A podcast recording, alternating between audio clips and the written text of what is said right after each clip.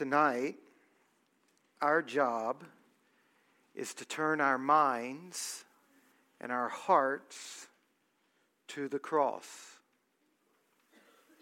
But this is hard. It's hard for so many of us who have never seen death up close, much less torture.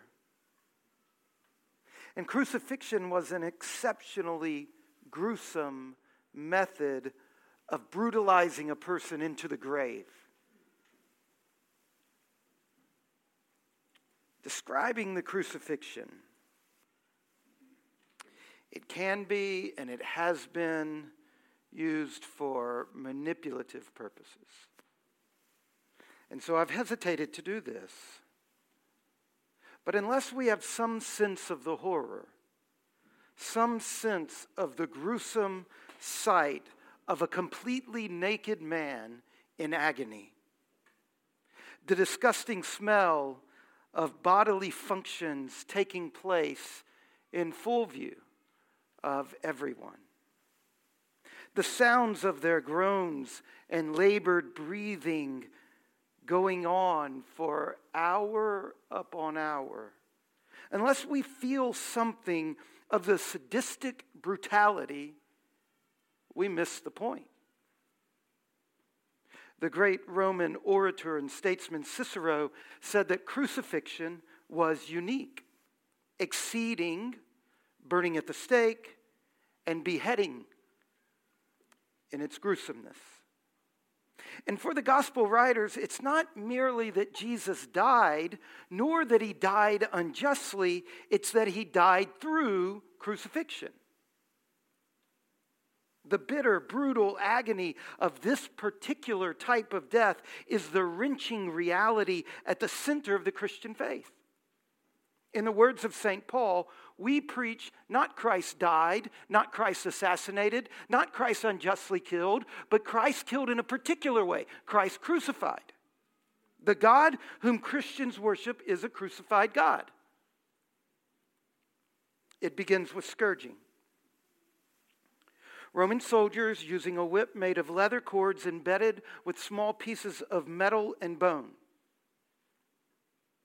In paintings, Jesus is typically wearing something over his genitals.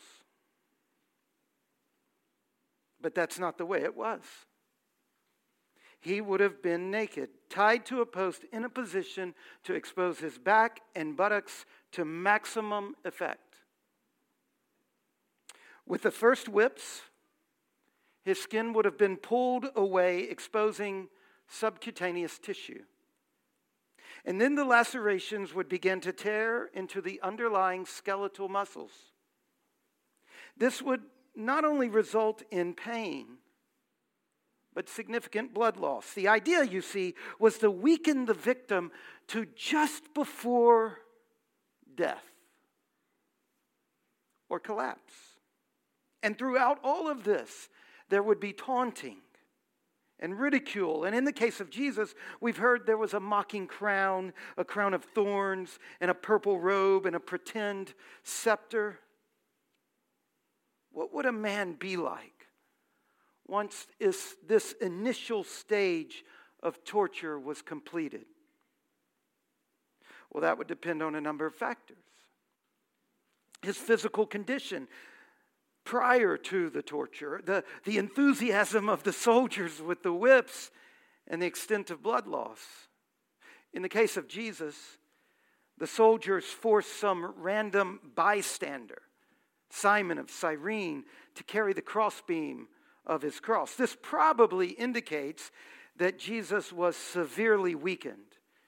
Some medical historians tell us that perhaps he was close to hypovolemic shock the shock from your circulatory system going into chaos. So, so the victims were paraded through the streets, exposing them to the full scorn of the population, and that was part of it. When the procession reached the place of crucifixion, Jesus would have seen in front of him the heavy, upright beam of his cross that the cross rise, the cross piece would be attached to it through a mortise and tenon joint.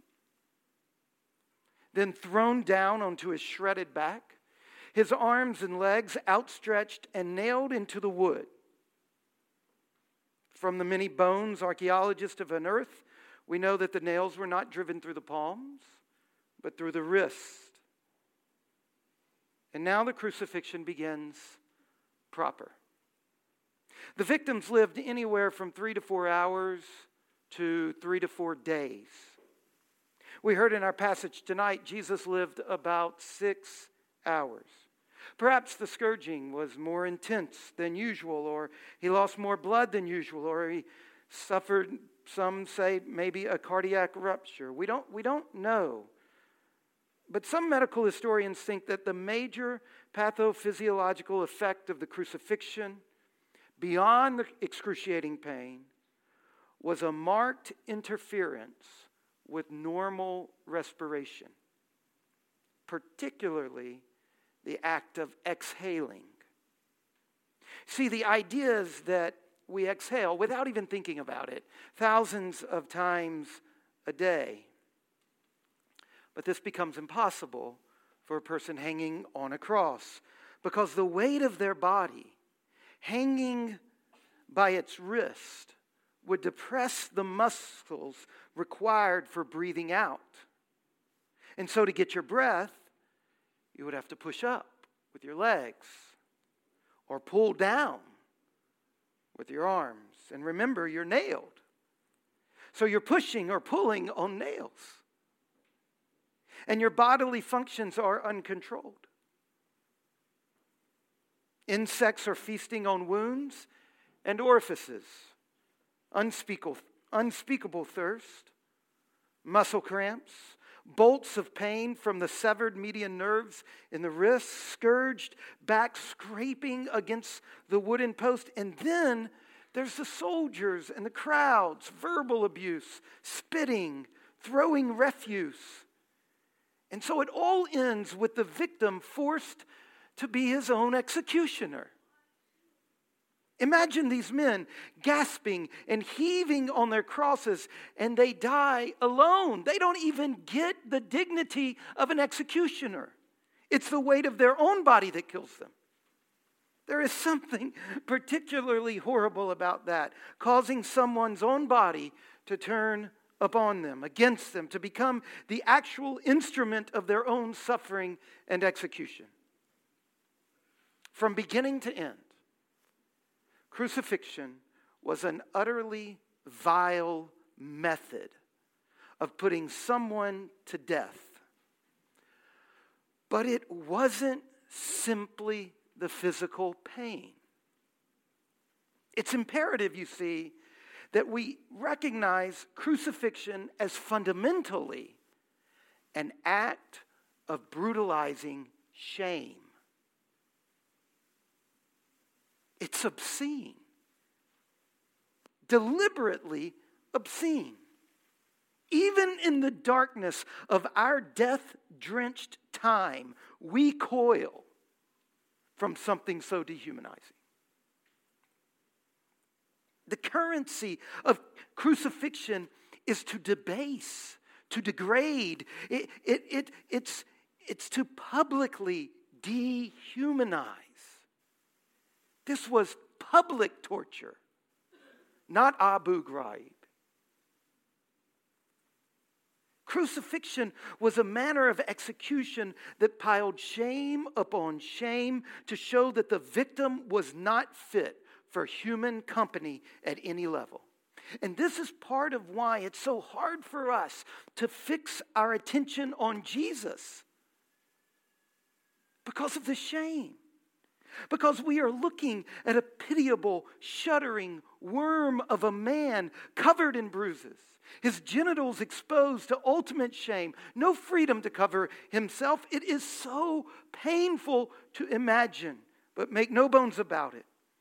That was part of the gig. The purpose of pinning up a victim like an insect was to invite the gratuitous abuse of the crowd and the crowds. They certainly would have played their part. They would have understood that their role was to increase by jeering and mocking the degradation of those who had been designated unfit to live. The whole affair, you see, was designed to tear away the victim's dignity and pride and to shred their personal identity. And so in Mark chapter 15, verse 33, darkness covers the land. It was the middle of the day. This is freakish, unnatural. This is not an eclipse. It lasts three hours. It is a darkness you can feel. It is black and starless. And the birth of the Son of God, do you remember? There was brightness at midnight, but here at the death of the Son of God, there is darkness at noon. And then tearing through the darkness, a heart wrenching scream My God, my God, why have you forsaken me? It's there, right there. In verse 34, it says, He cried this with a loud voice. The only other time in Mark's gospel that those words are used, it's by humans tormented by demons. Jesus, the divine warrior who has spent the last several years battling and defeating illness and injustice and demons, is now voluntarily overcome by those forces. He is drawn down upon himself the dark cloud of evil. Israel's evil, the world's evil, evil itself, greater than the sum of its parts, has cut him off from the one that he has called Abba. Look at Jesus. Listen to his awful cry. See him embracing our absurd condition, taking our place under the dictatorship of sin. He has allowed himself to become less than human scum all the evil impulses of the human race are forcing their way into his body. And this is it. This is where the whole story was going. From the beginning, not just the beginning of his birth, not just the beginning of of the Old Testament, from the beginning of time, it's all been going here. The entirety of Jesus' mission reaches its crescendo in the cry of dereliction. How can this be? How can this be the climax of a royal story? How can this be the climax to Israel's story, to the story of God's kingdom coming on earth as it is in heaven? Always before, whenever Jesus addressed God, he called him Father. When he spoke about God, he spoke about his Father. It was with the deepest intimacy, the greatest familiarity. Once he told his disciples, All things have been given over to me by my Father. On another occasion, he said, No one knows the Son except the Father, and no one knows the Father except the Son, and any to whom the Son re- chooses to reveal him.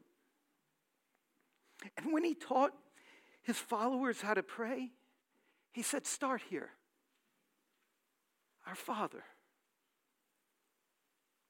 as we heard earlier tonight, even in the Garden of Gethsemane, in his hour of deep need, he still prayed, Abba, Father, all things are possible for you. Take this cup from me. But not what I want, what you want. Three times he prayed that. And there was no answer except this seemingly endless agony on the cross. And now, having drunk the dregs of the cup, he cries out, as mortals beyond number, and some of you, not to the Father, but to God out there somewhere, radically other and sickeningly indifferent. And there it is. That's why the whole grand story of God's salvation climaxes in this guttural cry. This is why the last coherent words of Jesus on the cross in Mark's gospel is the heartbreaking cry of Jesus accusing God, begging God, and getting nothing. That cry, piercing the darkness. Because as too many people know, as too many of you know, the deep sting of suffering is its God forsakenness. Pain is endurable, but a seemingly indifferent God is not. And even that, God has experienced. In this world we live in, with so much pain, how could you worship a God immune to that? Look now.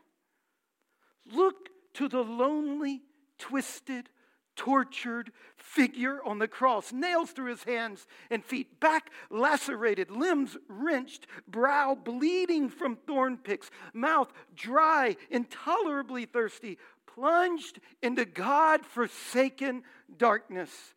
That is God. He laid aside his immunity not only to pain, but to God forsakenness. He entered our world of flesh and blood, tears and death, and he suffered for us. And so, yes, there is still a question mark against human suffering, but over it, we boldly stamp another mark the cross of divine suffering, the cross of Christ. This is God's only self justification in the cruel world we live in. And in fact, it is at this moment that two remarkable things happen. First, in Mark chapter 15, verse 38, we're told the curtain of the temple was torn in two from top to bottom. The temple is as good as finished. You see, there was a veil in the temple that closed off the Holy of Holies, where only the priest of Israel could go, but not anymore. Its purpose has been taken over by the event of Jesus' crucified God forsakenness. The crucifixion of Jesus, from now on, that is the access to God. Now, from now on, for you to go into the presence of the living God is for you to go through the death of his son. And in verse 39 is the second event. When the centurion who stood facing Jesus saw that in this way he breathed his last, he said, Surely this man was the Son of God. The centurion, this leader of the group of soldiers who so inhumanely brutalized Jesus, this man who stood watching his thousandth victim die, this man suddenly realized he had never seen anything like this before the death of Jesus on the cross. This is the event that declared God was God.